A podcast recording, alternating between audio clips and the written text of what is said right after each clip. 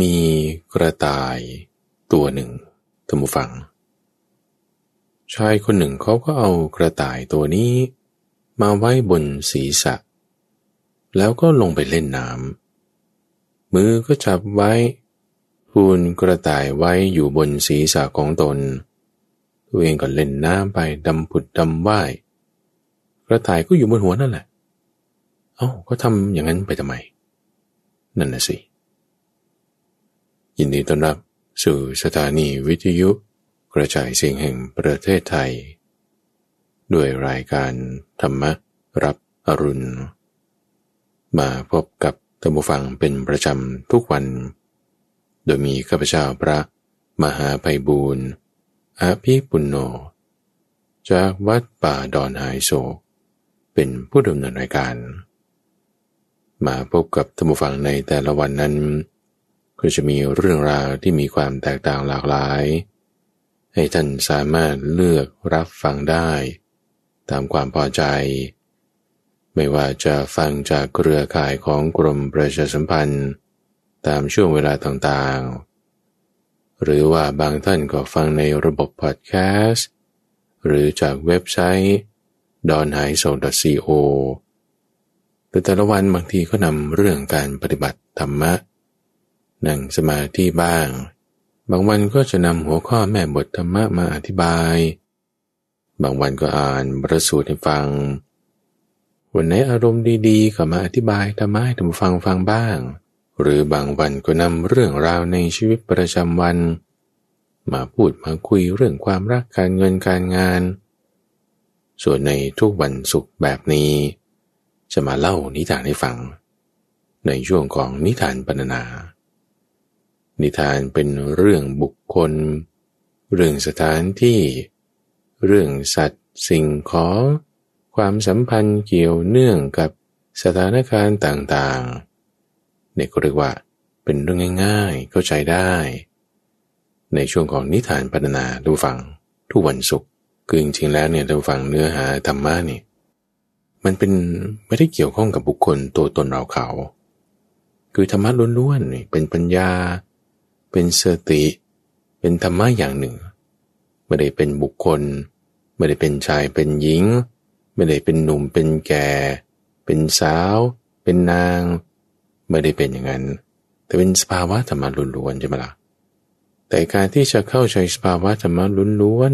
ๆที่เป็นเรื่องลึกเป็นชั้นโลกุตระท่านก็ทำให้มันง่ายๆซะก่อนพระพุทธเจ้าของเรา โดยมีเนื้อหา ที่ว่าเออจะยังไงบางทีกับบุคลาธิฐานขึ้นมา เปรียบเทียบส่วนต่างส่วนเหมือน อุปมาอุปไมยก่อนที่จะเทศบางทีก็ยกเรื่องราวเดิมอันใดอันหนึ่งปรารบสิ่งใดสิ่งหนึ่งขึ้นมาก่อน หรือบางทีอธิบายธรรมะแล้วก็ยกส่วนที่เป็นเรื่องราวปรารบเหตุเหล่านั้นมาอธิบายที่หลังประกอบกันก็ได้ สิ่งตรงนี้แหละทุกฝัง เขาเรียกว่าเป็นนิทาน นิทานะ หมายถึงสิ่งที่มาก่อน ว่าก่อนที่จะมาถึงจุดนี้ได้เนี่ยมันอะไรยังไงมาก่อนนี่ เป็นนิทาน ไม่ว่าจะเป็นนิทานธรรมบท หรือนิทานชาดก ถ้านิทานธรรมบท ก็จะเจาะจงลงมาว่าบทแห่งธรรมะอันนี้ มีเรื่องราวที่มาก่อนอาจจะเป็นในปัจจุบันชาตินั้นอย่างไรไรบางทีท่านสอนปรารบเรื่องความโกรธและความไม่โกรธ เรื่องการผูกเวรและการไม่ผูกเวรเอาก็ปรารบสิ่งที่มาก่อนคือ การตามจองล้างจองผลานกันของนางยักษินีหรือบางทีก็ปรารบเหตุการณ์เรื่องของนางสิริมา เนี่ยตรงนั้นน่ะจึงเป็นนิทาน ตรงส่วนที่มาก่อนนั้น ในชาติปัจจุบันนั้นที่ท่านอธิบาย ในธรรมบทนั้น ตรงนั้นจึงเรียกว่านิทานธรรมบท หรือถ้าเป็นเรื่องราวในอดีตชาติที่ พระพุทธเจ้าตอนเป็นโพธิสัตว์ ได้เกิดไปในชาตินั้นชาตินี้ เขาเรียกชาติก่อนๆของโพธิสัตว์นั้นว่า ชาตกะ คือเป็นนิทานชาดก ข้าพเจ้าก็จะนำสองส่วนนี้มาอธิบายพูดคุย เล่าให้ท่านผู้ฟังฟัง ในทุกวันศุกร์อย่างนี้ คือเนื้อหาธรรมะในพระไตรปิฎกนั้น ท่านแยกแยะมาให้แล้วท่านผู้ฟัง แยกแยะให้ชัดเจนว่าส่วนที่เป็นนิทานเนี่ยมักจะโดยส่วนใหญ่ เป็นส่วนที่เป็นอัตถกถา หมายถึงอัตถกถาคือคำอธิบาย คำอธิบายเพิ่มเติมจากส่วนที่เป็นพุทธพจน์ มีส่วนที่เป็นพุทธพจน์ปรัดไว้ เป็นคำร้ายแก้วบ้างร้ายกรองบ้าง แล้วมาถึงจุดนี้มาได้ไงนะ โอ้ก็มีนิทานมาอย่างนั้นอย่างนั้นเออส่วนที่เป็นนิทานมาเนี่ยบางทีก็อธิบายเพิ่มเติม โดยพระพุทธเจ้า ในสมัยปัจจุบันนั้น ตอนที่ท่านเทศไว้ก็มี แต่ส่วนใหญ่ จะเป็นส่วนที่เป็นอัตถกถาจารย์ บันทึกไว้เพิ่มเติมอธิบายมา อยู่ในส่วนคำพีที่เราเรียกว่าเป็นอัตถกถา ส่วนนั้นจะเยอะ เราก็แยกเอาไว้นี้เพื่อให้เกิดความชัดเจนในการศึกษาท่านผู้ฟังพื่อให้เราไม่หลงประเด็น ไม่หลงประเด็นไปจากหัวข้อธรรมะที่ท่านได้ยกขึ้น ยกเรื่องอะไร ยกเรื่องเมตตาบ้าง ยกเรื่องคนพาลบ้าง ยกเรื่องบัณฑิตบ้าง ยกเรื่องบุญบ้าง ยกเรื่องมงคลบ้าง ยกเรื่องกุศลบ้าง ยกเรื่องความอุเบกขาบ้าง ยกเสร็จแล้วไง ถ้ามีเรื่องราวอื่นอะไรประกอบนะ อย่าหลงประเด็นไปทางนั้น อย่าหลงไปเรื่องของบุคคล เรื่องของสถานการณ์ เรื่องของสัตว์ เรื่องของสิ่งของ แต่ให้จับประเด็นไหลเข้ามา ในหัวข้อเรื่องเมตตาเรื่องอุเบกขาเรื่องการไม่ผูกเวรเป็นต้น ให้ถูก ให้ถูกแล้ว การศึกษาของเรามันจะไม่มีปัญหา การศึกษาทุกฝั่งมีปัญหาได้ ก็ปัญหาที่ถกเถียงกันทางวิชาการนั่นแหละ แต่ถกเถียงกันมากบางทีมันจะกลายเป็นเหมือนตาบอดกลำช้างทำไปแล้วคิดว่าเป็นอย่างนี้อีกฝ่ายหนึ่งบอกไม่ใช่ต้องเป็นอย่างนั้นถกเถียงกันลงมือกัน มีปัญหาได้ แต่ถ้าเราแยกส่วนกันชัดเจน ไม่หลงประเด็น เข้าใจแจ่มแจ้ง ก็ไม่มีปัญหา ความรู้ของเรายิ่งจะมีความกว้างขวางไปในแนวนอน ความรู้ของเรายิ่งจะมีความลึกซึ้งไปในแนวดิ่ง ความรู้ของเรายิ่งจะมีปริมาณมาก ไปในทางปริมาตรมีความกว้างขวางลึกซึ้ง ยิ่งใหญ่ การบรรลุธรรมดูฝังมันมีได้ ตามปัญญาตามความรู้ตามความเพียรที่เกิดขึ้นจากการฟังนั่นเอง วันนี้ก็จะนำชาดกสามเรื่องมาเล่าให้ท่านผู้ฟังฟังกัน โดยต้องการจะปรารบเรื่องของอกิตติดาบท ที่นำเรื่องนี้มาเล่าให้ท่านผู้ฟังฟังนั้น เพื่อจะเป็นการโปรโมทซีรีส์ ช่วงของใต้ร่มโพธิบท ที่จะมาในทุกวันพุธ ในช่วงพรรษาที่จะมาถึงนี้ท่านผู้ฟังข้าพเจ้าจะนำเรื่องของมงคลทั้ง 38 ประการ มาอธิบายให้ท่านผู้ฟังฟังในตลอดพรรษาเลย ยกเอาหัวข้อนี้ขึ้นมา ในช่วงของใต้ร่มโพธิบท ซึ่งเนื้อหาธรรมนี้ดีมาก ในความที่ว่า เริ่มจากพื้นฐานเบสิกเบสิก ไล่ขึ้นไปไล่ขึ้นไป งัดขึ้นงัดขึ้นจนสูงสุดถึงนิพพาน จากพื้นฐานเบสิกเรื่อง การที่จะคบกับใครพูดคุยยังไง ไปขึ้นไปขึ้นไป ซึ่งเนื้อหานั้นท่านผู้ฟังไปติดตามฟังได้ ในช่วงของใต้ร่มโพธิบท เริ่มตั้งแต่วันพุธหน้าตั้งแต่วันอาสาฬหบูชาเป็นต้นไป ทีนี้ในเนื้อหาธรรมะส่วนนั้น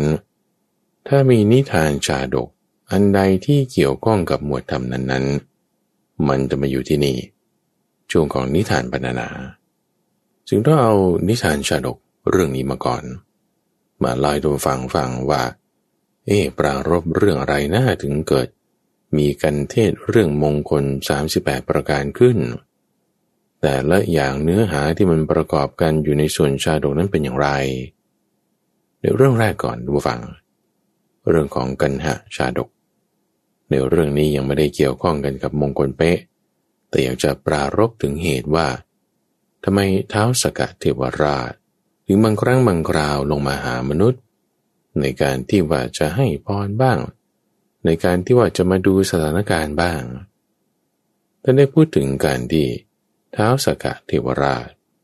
หมายถึงพระอินทร์พระอินทร์เขาก็สร้างสะพานให้นั่นเองสะพานอรุณอมรินทร์นะนั่นแหละ ชื่อของพระอินทร์ พระอินทร์นั้นก็คือ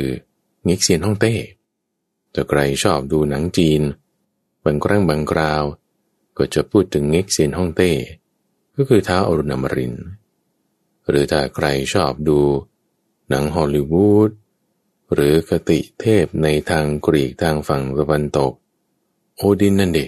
โอดินนะเทพโอดินพ่อของธอร์นะเทพเจ้าสายฟ้า พ่อของเขาเนี่ยแหละ คือท้าวสักกเทวราช แอสการ์ดนั่นแหละ คือสวรรค์ชั้นดาวดึงส์ท้าวสักกเทวราชนี้ จะมีที่นั่งที่เรียกว่าบัณฑุกัมพลศิลาอาสน์ซึ่งเคยอธิบายไว้ในนิทานธรรมบทเรื่องหนึ่ง ว่าที่นั่งนี้โอ้จะมีความใหญ่มาก เวลานั่งลงไปเนี่ยมันก็จะหลุมตัวพอดีลกลงไปพอดีก็จะมีความสบายต่างๆ นั่นนี่ เอกเนกอะไรต่างๆได้ไม่มีปัญหายิ่งกว่าที่นั่งเลซี่บอย ปรับเอนนอนปรับเอนนั่งอะไรได้ต่างหมดเลย นั่งเอกเนกอยู่อย่างสบาย แต่จะมีบางครั้งบางคราว ที่ที่นั่งนี่มันนั่งไม่ติดแล้ว มันร้อนขึ้น ร้อนขึ้นก็นั่งไม่ติดแล้วเออทำไมมันถึงร้อนขึ้นได้ อธิบายไว้ในนิทานชาดกที่ชื่อว่ากันหะชาดก บอกถึงเหตุแห่งการที่ว่าอาสนะที่นั่งของเท้าสกกะจะร้อนขึ้น ด้วยเหตุสี่ประการ คือหนึ่งเท้าสกกะเนี่ยจะมีการสิ้นอายุ หรือสองจะสิ้นบุญ สิ้นบุญต่างกับสิ้นอายุตรงที่ว่า สิ้นอายุนี่ก็คือหมดจากอายุของเทวดา ก็ต้องเป็นยังไงจุติคือเคลื่อน ไปเกิดถ้าเลื่อนขึ้นก็ชั้นพรหมบ้าง ถ้าเลื่อนลงก็ไปมนุษย์บ้างสัตว์เดรัจฉานบ้าง สิ้นบุญหมายถึงไง หมายถึงหมดจากตำแหน่ง ไปเป็นเทวดาที่ชั้นต่ำลง หรือว่าเสมอกันแต่หมดจากตำแหน่งนี้นี่คือสิ้นบุญ หรือสามมีสัตว์ที่มีอนุภาพใหญ่เหล่าอื่น ปรารถนาในความเป็นเท้าสักกะ หรือสี่ด้วยฤทธิเดชแห่งศีลของสมณพราหมณ์ที่ตั้งอยู่ในธรรม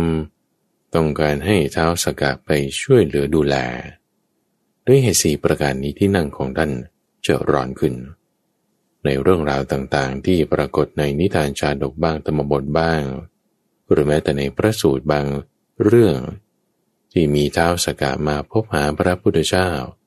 บางครั้งบางคราวไม่ได้เกิดจากการที่ว่าเออเท้าสกกะระลึกถึงพระพุทธเจ้าเกิดถึงเสด็จมาหาไม่ใช่ แต่เป็นเพราะบางทีที่นั่งของท่านเนี่ยมันร้อนขึ้น พอร้อนขึ้นปุ๊บก็จะไงเดียวไปไหน เอาไปหาพระพุทธเจ้าก่อนบางทีเอาร้อนขึ้นโดยเหตุอะไร นี่แหละ ด้วยเหตุสี่ประการนี้ เรื่องราวมาเป็นยังไง ตอนนั้นพระพุทธเจ้าอยู่ที่กรุงกุลบิลพัทอาศัยอยู่ที่วัดนิโครธาราม เดินผ่านไปบริเวณพื้นที่แห่งหนึ่งท่านก็จึงแย้มขึ้นท่านพระนนสงสัยเห็นว่าเอ๊ะทำไมพระพุทธเจ้าเดินไปแล้วจึงแย้มขึ้น ราะว่าการที่พระพุทธเจ้าจะแย้มโดยไม่มีเหตุผล นี่มันจะไม่ได้นะ ไม่มีทุกครั้งที่จะยิ้มขึ้นก็จะมีเหตุผลคำว่าแย้มตรงฝั่งไม่เหมือนกับการยิ้ม ตรงที่ว่า แย้มนี่คือแย้มขึ้นแบบไม่เห็นฟันนะคือยิ้มเนี่ยก็จะมีสองแบบว่าเป็นการยิ้มแบบเห็นฟันหรือไม่เห็นฟัน การแย้มขึ้นก็คือยิ้มโดยไม่เห็นฟันนั่นเอง เอาแล้วสัมพระอนุนมาคอยจ้องมองดูหน้าพระพุทธเจ้าได้อย่างไร ในเรื่องเดินก็เคยมีอธิบายนะอัตถกถาอธิบายว่ามันเหมือนเป็นวาร์ปขึ้นนะวาร์ปขึ้นเนี่ยเหมือนเป็นปฏิหารว่าพอพระพุทธเจ้าแย้มปุ๊บมันเหมือนจะมีแสงวาบมาทางพระอานนท์ให้ได้ต้องมองดูแล้วก็อ้อเห็นว่าท่านแย้ม เพื่อเป็นเหตุให้ได้ถามว่า แย้มเพราะอะไร หลายๆ ครั้งก็แย้มแบบนี้แหละผ่านมาที่นี่อะตรงนี้เคยเกิดสถานการณ์นี้ขึ้น เพื่อที่จะปรารบเหตุในการแสดงธรรมเพื่อที่ว่าพอแย้มปุ๊บท่านพระอนุนทักอ้าวทุกคนหยุดพัก นั่งก่อนนะแล้วพระพุทธเจ้าก็จะได้ได้ฟัง ตรงนี้นะมีเรื่องนี้เรื่องนี้ ไม่ว่าจะเป็นเรื่องมรรคเทวะ เรื่องของนายช่างหม้อชื่อคติการะ หรือแม้แต่เรื่องนี้ ตอนที่ท่านเกิดเป็นดาบทชื่อกันหานั่นเองที่กรุงกบิลพัทสมัยนั้นพอแยมแล้วก็หยุดละ หยุดแล้วก็ฟังธรรมเล่าให้ฟังว่าสมัยนั้นพระองค์ได้เกิดอยู่ในตระกูลปราม เกิดขึ้นมาแล้วอยู่ในตระกูลที่มีสมบัติ 80 โกดพ่อแม่ของตระกูลนี้ทำยังไงก็ไม่มีลูกทุกฝัง ไม่มีลูกไม่มีลูกโอ้ยทำไงไปบนบานสารกล่าวที่นั่นที่นี่ก็ไม่ได้ เอาก็จึงทำอย่างนี้ว่า งั้นสมาทานศีล สมาทานศีลแล้ว ตั้งศีลให้ดีแล้ว อาศัยบุญข้อนี้ ปรารถนาว่าขอให้มีลูก เกิดขึ้นในคันนี่นะทุกฝังแบบนี้ก็ได้นะ เออแทนที่ว่าเราจะไปทำ IVF ให้หมอเขาเอาไข่ไปทำผสมเทียม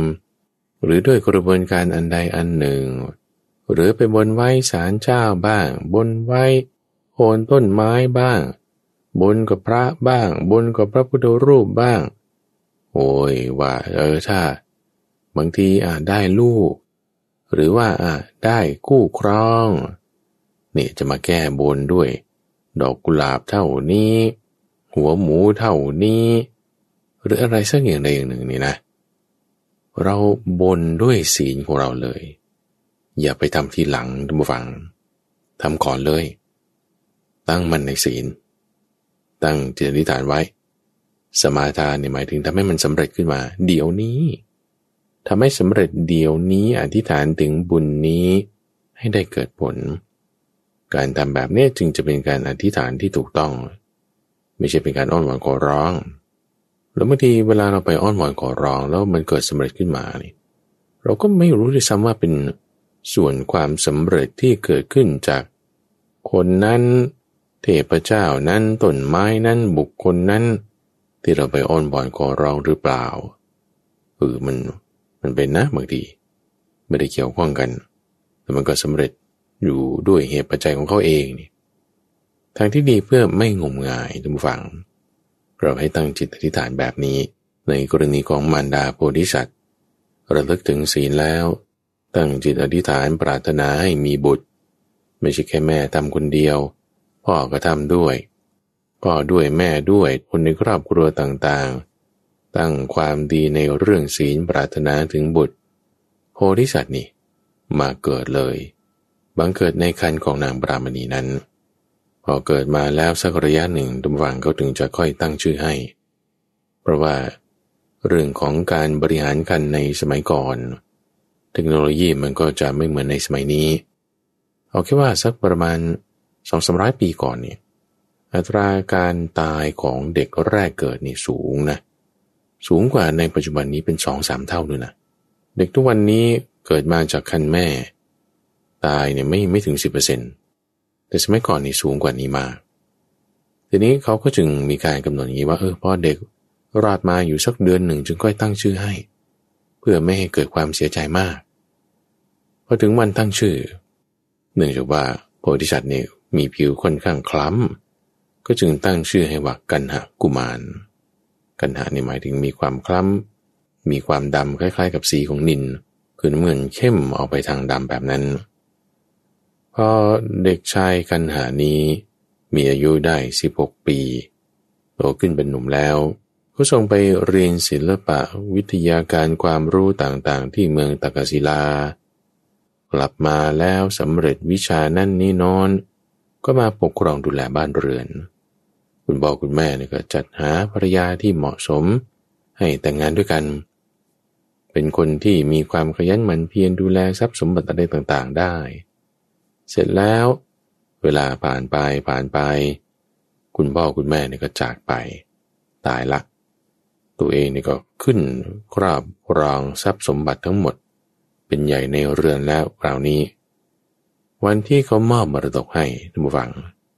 เขาก็เปิดคลังสมบัติขึ้น แล้วก็เอาแผ่นทองต่างๆ มาดูมาบอกให้ว่า แผ่นทองนี้ระบุชื่อของญาติ ตั้งแต่ชื่อคุณพ่อ ตั้งแต่ชื่อคุณปู่ตั้งแต่ชื่อของพ่อของปู่แล้วก็ปู่ของปู่แล้วก็พ่อของพ่อปู่ แล้วก็ปู่ของปู่ปู่อีกอะ่ะโอ้มันเริ่มงงแล้วนี่เอ๊ตั้งสี่ห้ารุ่นระบุมา อ๋อนี่ คนนี้เป็นพ่อของปู่เรานี่เขาก็ไล่กันไปเนี่ยนะ ระบุชื่อเอาไว้จารึก อยู่ในแผ่นทอง ระบุไว้ด้วยว่า สมัยนั้นน่ะ เวลารับมรดกมามีทรัพย์เท่านี้ หมายความว่า คนก่อนหน้านั้นน่ะ ก่อนตายเนี่ยได้มอบมรดกไว้เท่านี้ ก็สังเกตว่าเฮ้มันก็เพิ่มขึ้นนะเออบางปีก็ลดลงนะอ๋อเพิ่มขึ้นหมายความว่าคนรุ่นก่อนนี่สมมุติว่าโพธิสัตว์นี่ได้รับมรดกมาวันนั้นน่ะที่เปิดครั้งขึ้น 80 โกดใช่ปะหมายความว่ารุ่นพ่อเนี่ยเก็บสะสมรวบรวมทรัพย์หาทรัพย์ได้ไว้รวม 80 โกดตอนรุ่นพ่อของพ่อเนี่ยได้ 40 โกดโอ้หมายความว่าพ่อของเราเนี่ยหาเงินเพิ่มมาในครั้งนี้ได้ เพิ่ม 40 โกด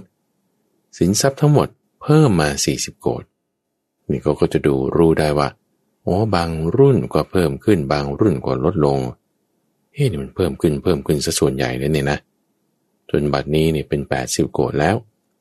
ระบุว่าชื่อคนนี้ปู่นี้พ่อนี้เอาได้มีทรัพย์เท่านี้เท่านี้ เฮ้แต่ว่าทรัพย์พวกนี้นี่ยังอยู่มาเลยนะ อยู่ที่นี่แหละ มันจึงสะสมรวบรวมเพิ่มขึ้นได้ไง เฮ้แต่ว่าคนที่ระบุในรายชื่อหมดเนี่ย ตายหมดแล้วนะ นี่โพธิสัตว์เริ่มอึกขึ้นตรงนี้ เดี๋ยวเอาใหม่นะ ยังไงนะ ตุวฟังนึกภาพตามนะสมมติในมือเรามีแผ่นทอง ขนาดเท่ากระดาษ A4 นี่แหละ มีรายชื่ออยู่เป็นคอลัมน์ลงมา ซ้ายเป็นชื่อคน ขวานี่เป็นยอดเงิน สินทรัพย์มีประมาณเท่านี้เท่านี้ รายชื่อเรียงกันมาสักสิบรายชื่อเนี่ย ด้านขวานี่ รายการนี้ยังมีอยู่หมดเลยนะ เพราะมันสะสมขึ้นสะสมขึ้นจะมาละเหมือนจอมปลวก แต่รายการด้านซ้ายนี่ ตายหมดแล้วทุกคนนะ แล้ววันนี้ท่านจะจารึกชื่อเราลงไปหรอก็วันนี้จารึกชื่อพ่อลงไปเวลาว่ามอบมรดกให้ตัวนี้ก็จารึกชื่อคุณลงไปก่อนด้านด้านซ้าย เดี๋ยวยอดมาใส่ทีหลัง ยอดเนี่ยจะมาใส่วันที่คุณนั่นแหละตาย แล้วก็มอบให้ลูกต่อไง อึกขึ้นเลยทุกฝังโพธิสัตว์ไอ้ยา มันอย่างนี้ก็ได้เลยเนี่ย มันจะเกินปุยมุย เราเองก็ไม่ได้ว่าจะเอาไปได้สักสตางค์แดงเดียว คนเหล่านั้นทางด้านซ้ายมือทั้งหมดนี่ไม่ได้เอาไปได้สักสตางค์แดงเดียวเหมือนกันนะโอ้ยเราเรา เราก็ไม่ได้จะเอาไปได้เหมือนกันนะเนี่ย คิดขึ้นเลยว่า โอ้ทรัพย์สินเหล่านี้ เขาเอาไปไม่ได้ใช่ไหมหมายความว่า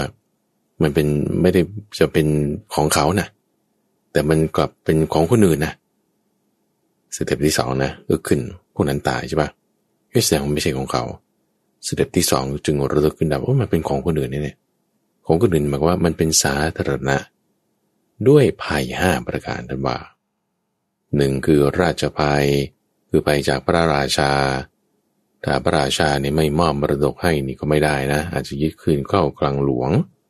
เออแต่เห็นว่าพ่อเป็นเศรษฐีที่ดี ก็เลยมอบมรดกให้ลูกดูแลรักษาต่อ หรือสองภัยจากโจร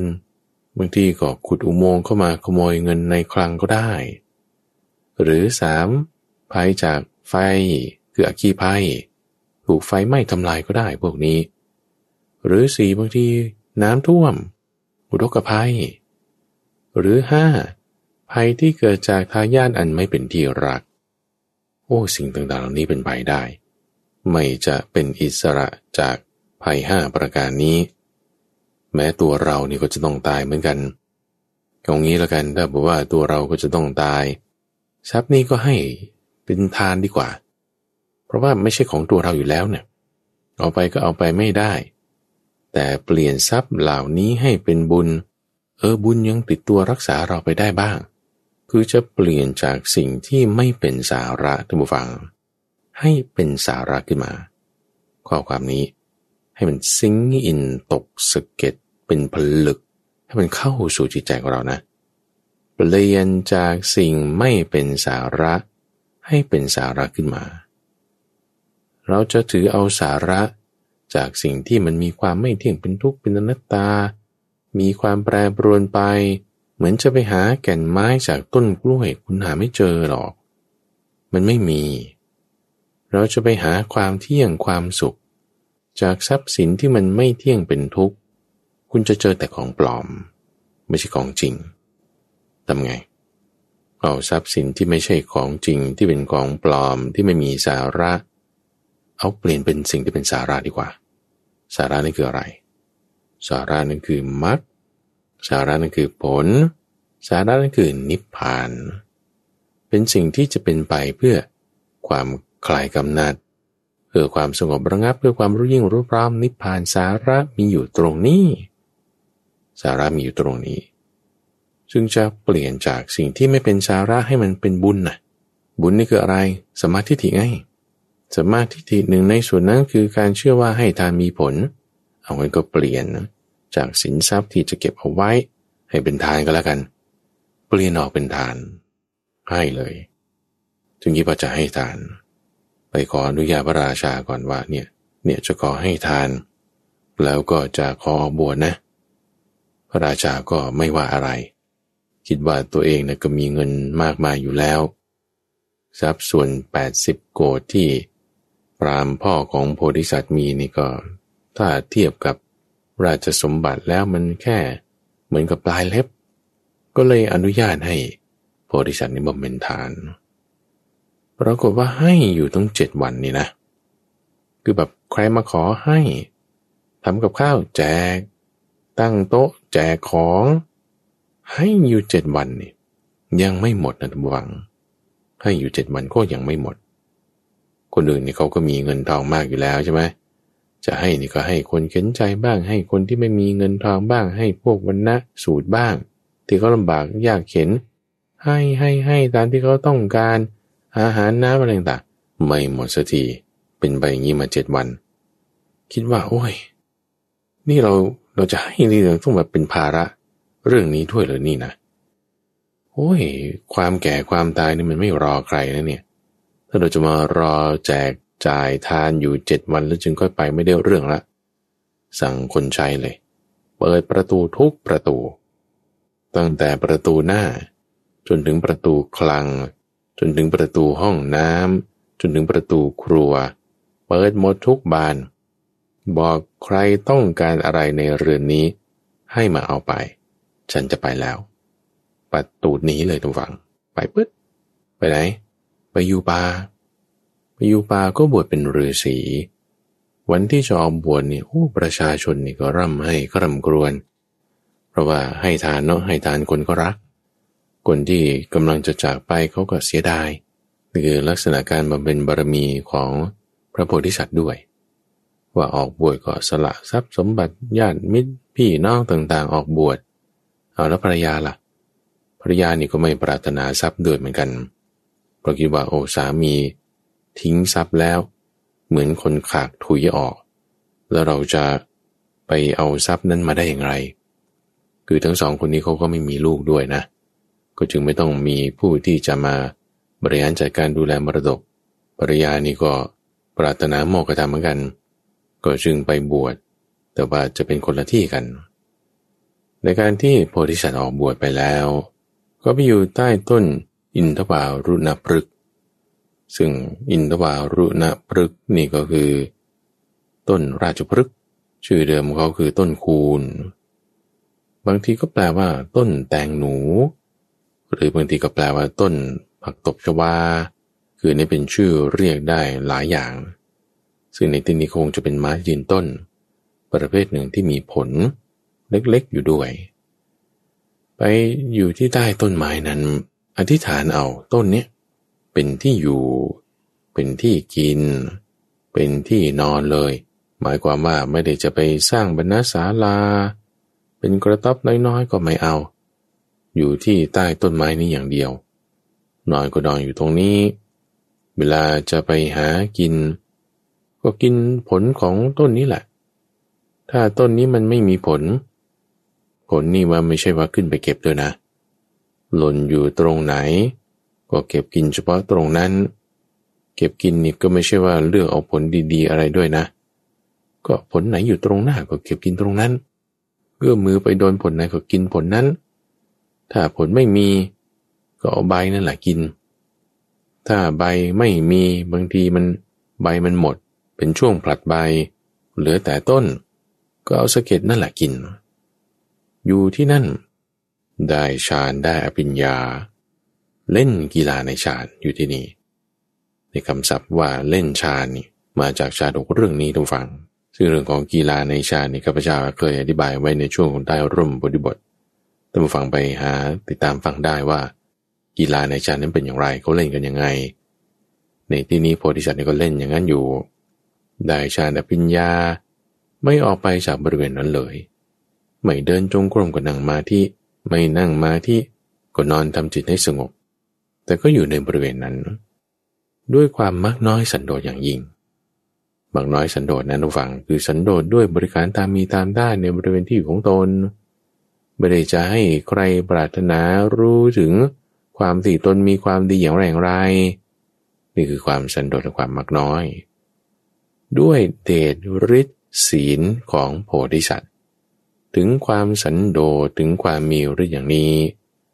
ที่นั่งของเท้าสกะเทวราชท่านผู้ฟัง เกิดอาการร้อนขึ้นที่ท่านจึงอธิบายไว้ว่าร้อนขึ้นโดยเหตุอันนี้เท้าสกะก็จึงลุกขึ้นจากที่นั่งเลยใครดีจะให้เราลุกจากที่นี่นะจะเกิดเหตุอะไรเนาะด้วยความที่เป็นเท้าที่มีตาแสนดวง ก็จึงเรียกว่าสหัสเนตท้าวสกัดนี่มีหลายชื่อทุกฟัง หนึ่งในชื่อที่เขาเรียกกันก็คือ ผู้คอยสอดส่องดูแลโลกมนุษย์ ถึงว่าใครทำความดีตรงไหน ได้รับความลำบากอย่างไร ก็จะไปช่วยเหลือดูแล ก็จึงเรียกว่าเท้าสหัสเนตมาดูว่าใครนะทำความดี หรือว่าใครมีปัญหาอะไรยังไง ก็มาเจอโพธิสัตว์ที่เป็นฤาษีชื่อกันฮะ ว่าโอ้ทำปานนี้เลยเนี่ยเอ้ท่านทำปานนี้นี่ท่านต้องการอะไรนะ เลยต้องมาตรวจดูซะหน่อย ว่าต้องการความเป็นเท้าสกะหรือไม่ไม่งั้นตำแหน่งของเราเนี่ยหลุดได้ มาถึงก็ทดสอบก่อนทุกฝัง ทดสอบด้วยการที่ว่าถ้าถูกพูดไม่ดีใส่แล้วฤาษีดาบทคนนี้จะโกรธไหม ก็เลยเข้ามาทางด้านหลัง ตอนนั้นโพธิสัตว์นี่ยืนอยู่ที่โคนต้นไม้ใช่ไหม แล้วสกัดเทวราชมาโดยเร็วเข้าทางด้านหลังของโพธิสัตว์กล่าวคำนี้ขึ้น บอกว่า บุรุษนี้ดำจริงหนอ บริโภคโภชนะก็ดำ อยู่ในภูมิประเทศก็ดำ เราไม่ชอบใจเลยเตือนบวังอยู่ใต้ต้นไม้ใช่ปะเลยอยู่ๆมีเสียงมาปรากฏขึ้นทางด้านหลัง จะสะดุ้งตกใจไหมล่ะโพธิสัตว์นิ่งเลยนะ แสดงว่าเจ้าต้นอินทบารุณพฤกษ์นี่ ก็จะต้องมีลักษณะที่ดำนผลก็มันอาจจะออกมาเป็นสีเข้มๆ ไปในทางคล้ำลำต้นเปลือกของมันก็จะมีแนวๆที่เป็นสีคล้ำๆท้าวสกัดนี่ก็จึงใช้คำนี้ กินของนี่ก็สีคล้ำ ตัวนี่ก็ยังสีคล้ำ แล้วก็อยู่ๆบริเวณต้นไม้ที่มันค่อนข้างคล้ำโอ้ยอะไรคล้ำๆเนี่ยไม่ดีหรอกว่างี้ พธิสัตว์เนี่ยตรวจดูด้วยตาทิพย์เลย โอ้นี่คือท้าวสักกะ จึงได้กล่าวตอบในที่นั้นบอกว่า คนมีตบะเนี่ย ไม่ชื่อว่าดำนะ เพราะว่ามีแก่นสารอยู่ภายใน แต่คนไหนมีบาป คนนั้นแหละคือดำเข้าใจไหมท้าวสักกะนะรู้เรื่องว่าเป็นท้าวสักกะท้าวสกัดนี่ก็เริ่มใส่แล้ว โอ้ดาวบุคคลนี้รู้ด้วยว่าเราเป็นท้าวสกัดนี่ข้อที่หนึ่ง ข้อที่สองถูกต่อว่าด้วย ความคล้ำความดำของตน เออก็ไม่โกรธโอ้ด้วยความดีข้อนี้ ก็จึงอยากจะให้พรกับโพธิสัตว์โพธิสัตว์เนี่ยปรารถนาสัมมาสัมโพธิญาณท่านผู้ฟัง ปรารถนาสัพพัญยุตญาณไม่ได้ปรารถนาสิ่งอื่นเลยโอ้ยถ้าปรารถนาลูกเมียเราจะสละลูกเมียมาทำไมใช่ปะละ่ะถ้าปรารถนาทรัพย์สินเงินทอง เราก็เอาตั้งแต่ตอนนั้นแล้วไม่ต้องไปสละมันมาหรอกเอาแล้วถ้าจะปรารถนาความเป็นกินดีอยู่ดี ก็เดินทางไปหากินที่อื่นก็ได้ แต่ไม่ได้ปรารถนาสิ่งเหล่านั้นแล้วก็ต้องการจะตัดความสงสัยของเท้าสกกะด้วยว่าเอ๊ะปรารถนาความเป็นเท้าสกกะความเป็นใหญ่ในเทวโลกหรือเปล่าจึงขออย่างนี้เลย ขอบอกว่าขออย่าให้ความโกรธเกิดขึ้นแก่เรา ขออย่าให้โทสะ ต่อผู้อื่นเกิดขึ้นแก่เรา ขออย่าให้ความโลภในสมบัติของผู้อื่นเกิดขึ้นแก่เรา ขออย่าให้ความเสน่หาในผู้อื่นเกิดขึ้นแก่เรา คือมาโฟกัสลงที่ความโกรธ ที่ความโลภ อย่าให้มีขึ้นในที่ตนเอง หรือในสิ่งของของผู้อื่น หรือในบุคคลอื่น ซึ่งลักษณะพรแบบนี้ท่านผู้ฟัง มันไม่ได้จะให้กันได้ก็ใช่ไหมเออท่านต้องการความไม่โกรธใช่ไหมอะนี่อยู่ในก้อนนี้แล้ว เชิญรับเอาไป เอามันไม่ได้เป็นอย่างนั้น หรือท่านต้องการความไม่โลภใช่ไหมนี่อยู่ในผ้ายันนี้แล้ว นี่เขียนไว้ว่าไม่โลภไม่โลภไม่โลภเออ รับเอาไป แล้วงานมันก็จะสำเร็จคือมีความไม่โลภเกิดขึ้น มันไม่ใช่ ไม่ได้เป็นอย่างนั้น ไม่ใช่พระโพธิสัตว์จะไม่รู้นะว่าสิ่งนี้มันไม่ได้ให้กันได้ แต่ท่านต้องการตัดความสงสัยของดาวสกกะ ว่าเอปรารถนาอะไรกันแน่ยังไม่ชัดเจน เอางั้นถามจอดลงไปอีกทีหนึ่งว่าไอ้ที่ว่า ไม่โกรธ ไม่มีโทสะไม่โลภไม่มีความเสน่หานี่เป็นอย่างไร ขอท่านช่วยอธิบายหน่อยโพธิสัตว์ก็จึงแจกแจงออกมา บอกว่า ความโกรธเนี่ยเกิดจากความไม่อดทน ตอนแรกก็มีนิดเดียว เป็นลักษณะของปฏิฆาคือความขัดเคือง พอเราทนไม่ได้มันก็ขยายขึ้นขยายขึ้น จนถึงเป็นความโกรธแล้ว ก็จะมีวาจาที่ประกอบด้วยโทสะออกมา ความโกรธนี้เป็นลักษณะของกรรมทางใจใช่ไหมเป็นมโนกรรม เป็นมโนสังขารโผล่ออกมาทางวาจาก็ได้ วาจานี้ก็จะประกอบด้วย วาจาหยาบคาย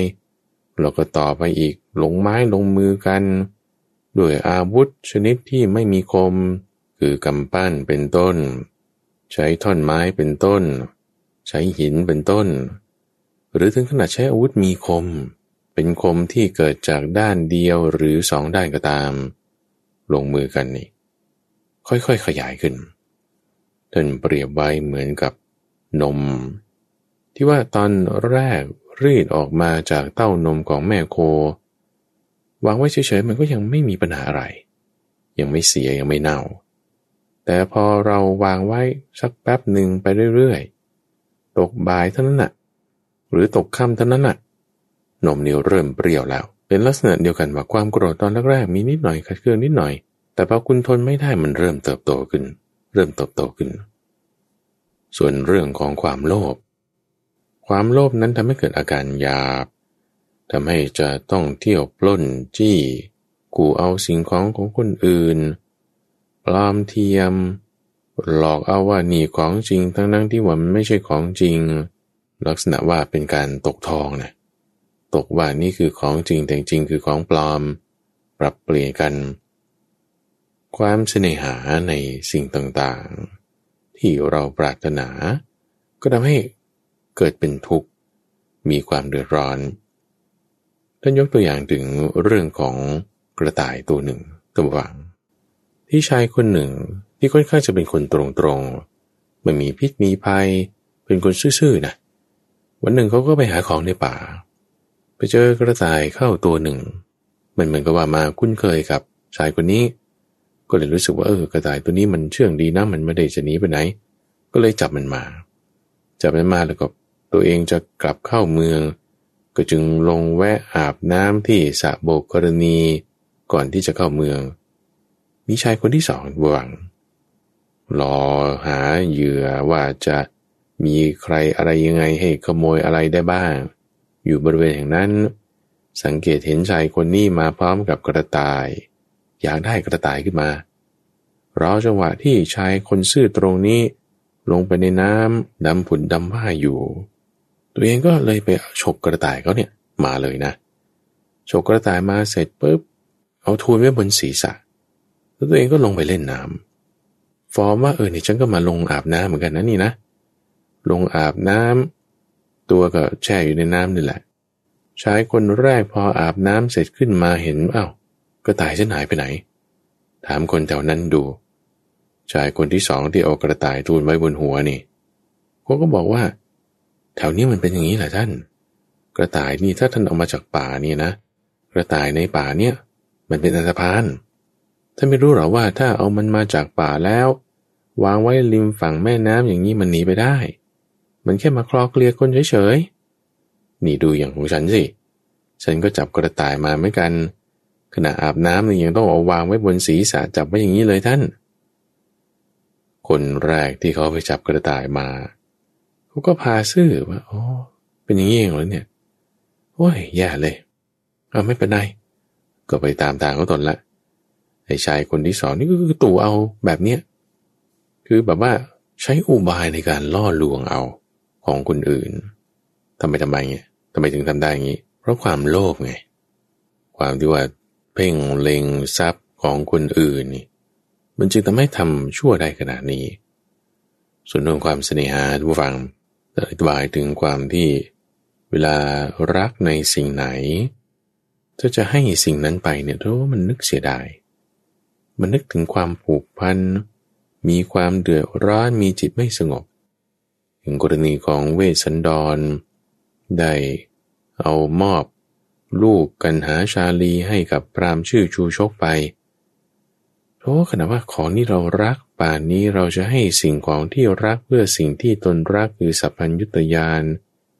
แต่ด้วยความเสน่หานี่มันรู้สึกเสียดาย มันรู้สึกแบบความบีบคั้น ร้อนใจอยู่ภายใน เอ๊ะทำไมเป็นอย่างนี้ทำไมเป็นอย่างนี้ จึงปรารถนาความไม่มีเสน่หาในสิ่งใด ๆ ท้าวสกัดนี่ก็เริ่มมีความชัดเจนแล้วว่าอ๋อแต่บุนี้ไม่ได้เปรียบเปรย หมายถึงเอาสิ่งที่เป็นอามิตร แต่หมายถึงคุณธรรมคือความไม่โลภความไม่โกรธจริงๆเซาซีต่ออีกท้าวสกัดนี่นะเซาซีว่างั้นท่านขออะไรอย่างอื่นก็ได้พธิสัตว์เนี่ยก็จึงขอเอาเรื่องความไม่อาพาก็แล้วกันอะ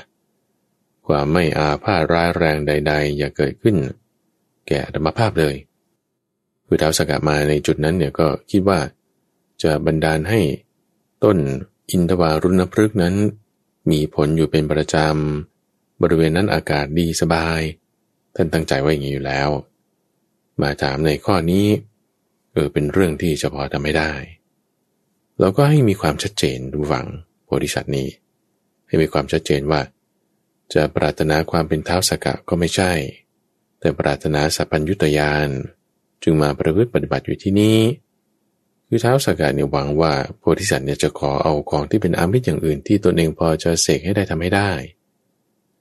ก็จึงออกตัวภาวนาให้ขออีกโพธิสัตว์ก็ยังไม่ได้ขออะไรที่เป็นอามิตรโดยตรง ขอเพียงแต่ว่า อย่าให้ร่างกายของตน ได้ไปกระทบกระทั่งไกลๆในที่ไหนๆเลย คุยกันมาถึงจุดนี้แล้วก็รู้แล้วว่าโอ้โพธิสัตว์นี้ไม่ได้ปรารถนาความเป็นใหญ่แบบท้าวสกกา ก็จึงบันดาลให้ต้นไม้นั้นมี ผลที่หอมหวานอยู่ตลอดเวลา อากาศเย็นสบายตามที่ตนได้ตั้งใจเอาไว้ แล้วก็หลีกไป บริษัทนั้นก็บำเพ็ญฌานอภิญญาต่างๆเราก็มีปรมโลกเป็นที่ไปในเบื้องหน้า สรุปชาดกในเรื่องนี้ บอกว่าท้าวสกัดในครั้งนั้น ก็ได้มาเป็นท่านพระอนุรุทธะกันหาบัณฑิตในครั้งนั้น ก็คือพระพุทธเจ้า เรื่องราวลักษณะนี้ก็ยังมีอีก เป็นเรื่องของอกิตติดาบท ซึ่งนี้จะเป็นเนื้อหาที่มาโดยตรงในเรื่องของมงคลละสูตรเลยท่านผู้ฟัง โดยพูดถึงเรื่องของคนผ่าน ในชาดกที่ชื่อว่าอกิตติชาดก เนื้อหาหลักๆที่สำคัญในชาดกนี้ คือเรื่องที่โพธิสัตว์ที่ชื่อว่าอากิติออกบทเป็นดาบทนั้น ขอพรแก่เท้าสกัดเทวราช ในความที่ว่าอย่าให้ได้พบเห็นได้เจอคนพาลเลย เพราะว่าคนพาลไม่ดีเลยเราจะดูรู้ได้อย่างไร ว่าเป็นคนพาลท่านก็จึงยกหัวข้อที่ว่าคนพาลนั้นมีปัญญาสามสองแนะนำในสิ่งที่ไม่ดี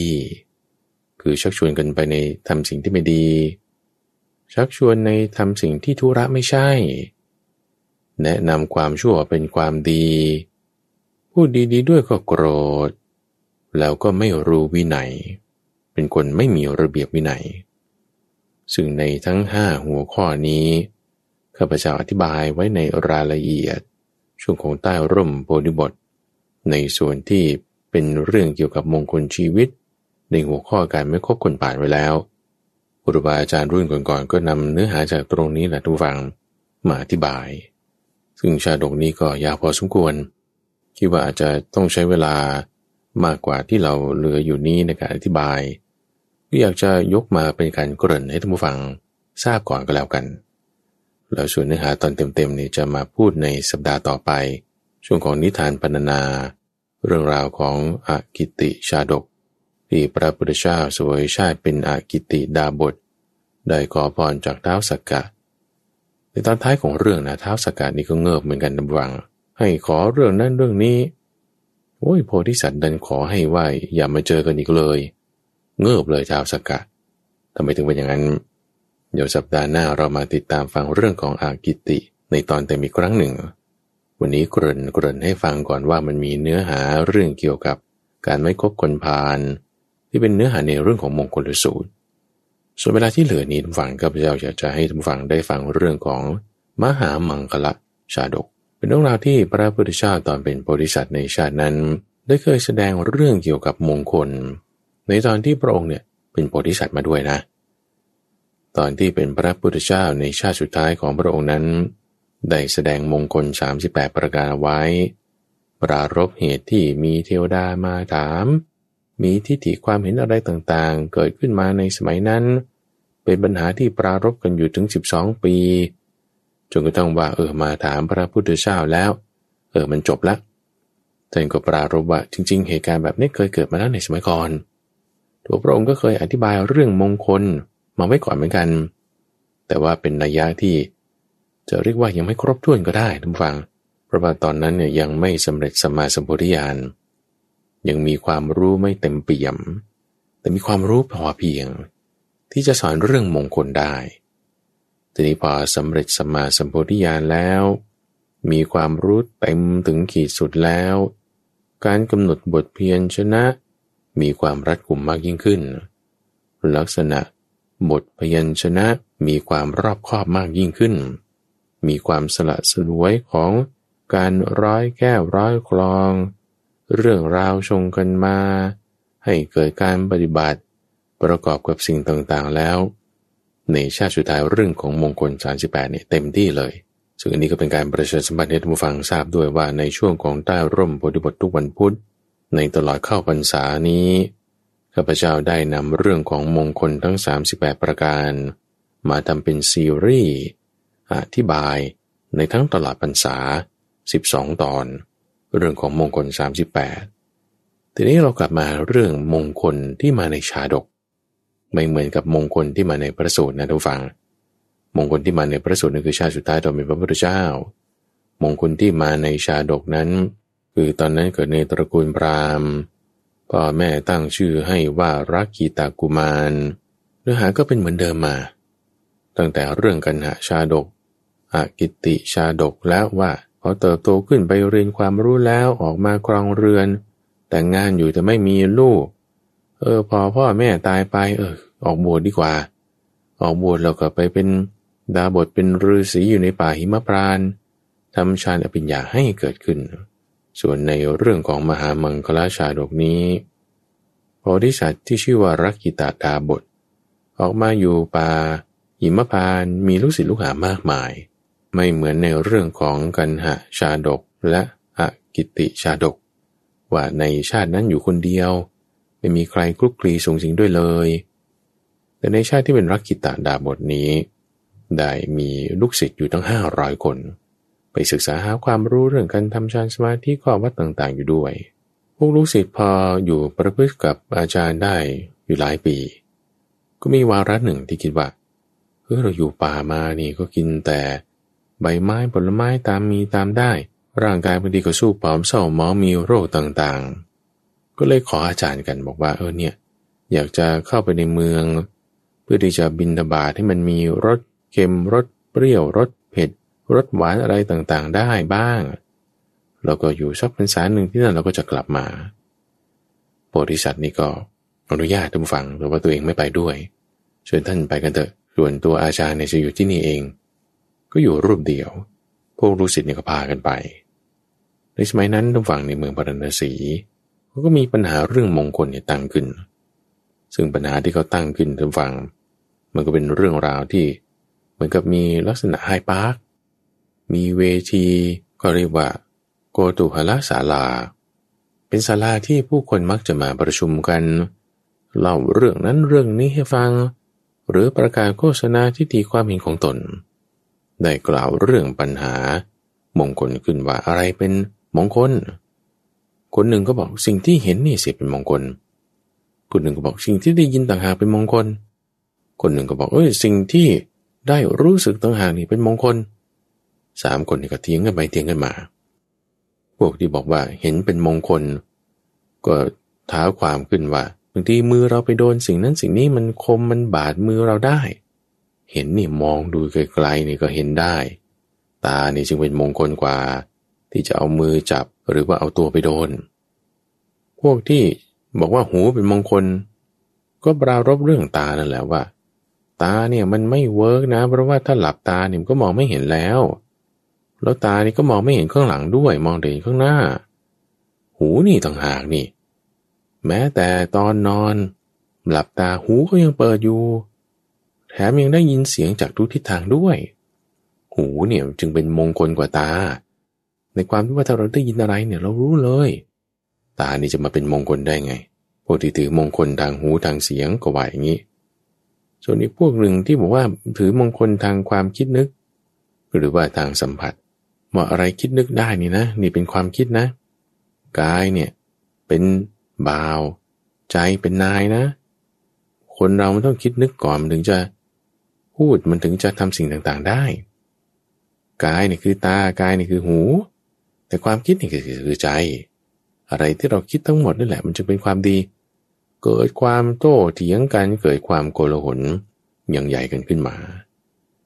เขาก็แบบพูดคุยกันอยู่ที่โกตูหลศาลา คือพื้นที่ศาลาที่เขาจะใช้ในการพูดคุยเรื่องราวเหล่านี้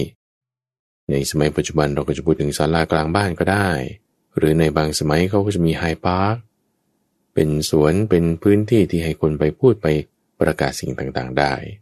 เรื่องราวนี้มันก็ขยายใหญ่โตขึ้นนะฟังมีคนเอาไปเล่าให้คนนั้นคนนี้ฟัง คนนั้นคนนี้ก็พูดถึงประเด็นเรื่องมงคลเอออะไรจะเป็นมงคลนะ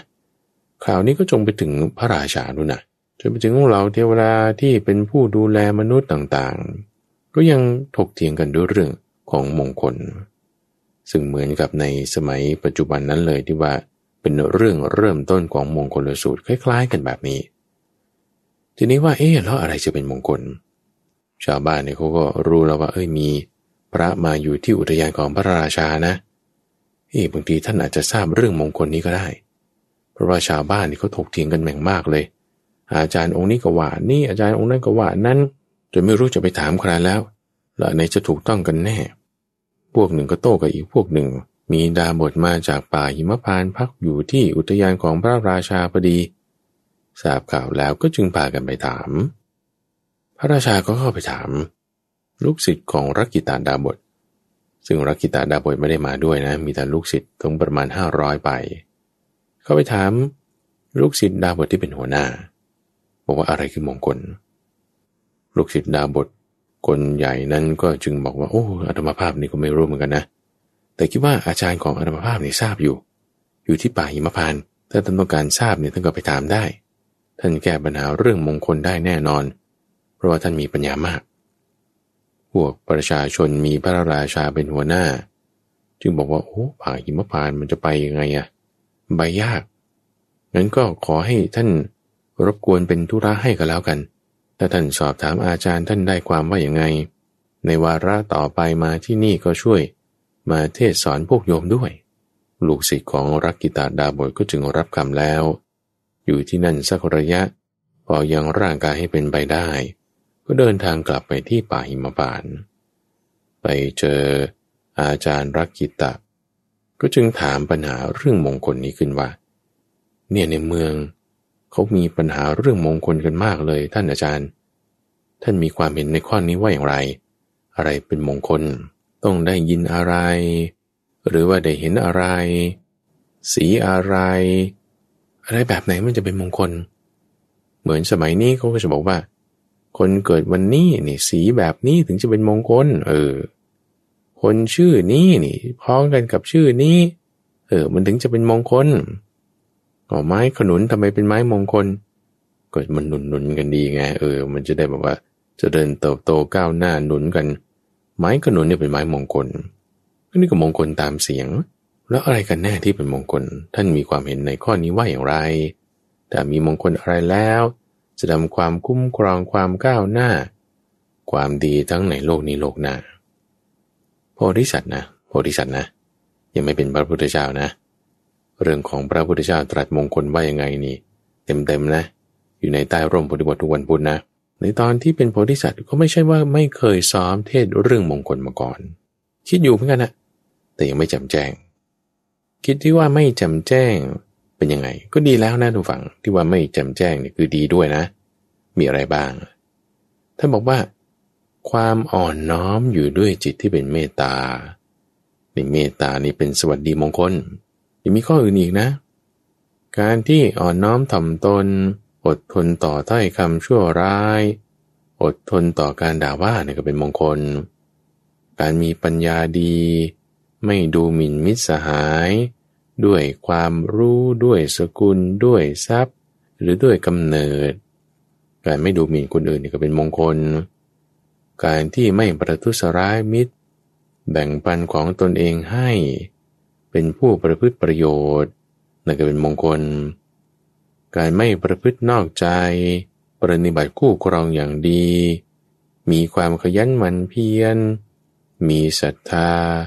มีการให้ทาน เป็นพระหูสูตร มีฌานสมาธิ มีสัมมาปฏิบัติในธรรมต่างๆ ตั้งอยู่ในศีล พวกนี้เป็นมงคล แล้วก็สรุปจบในที่นี้ว่า การปฏิบัติตามมงคลเหล่านี้ จะเป็นผลดีในโลกนี้ด้วย เป็นผลดีในโลกหน้าด้วย ให้เกิดปัญญาด้วย สิ่งที่เพียงเห็น สิ่งที่เพียงได้ยิน สิ่งที่เพียงคิดนึก สิ่งเหล่านั้นไม่ได้จะมันเป็นมงคลได้แม้สักหน่อยหนึ่งเลย แต่นี่ต่างหากเป็นมงคลมีสรุปจบไว้อย่างนี้ ซึ่งเราจะสังเกตเห็นได้ว่าทุกฝังคำสอนเหล่านี้ ก็สอดคล้องกับคำสอนของพระพุทธเจ้าในชาติสุดท้าย จะอยู่ในส่วนที่เป็นสังฆวัตถุสีบ้าง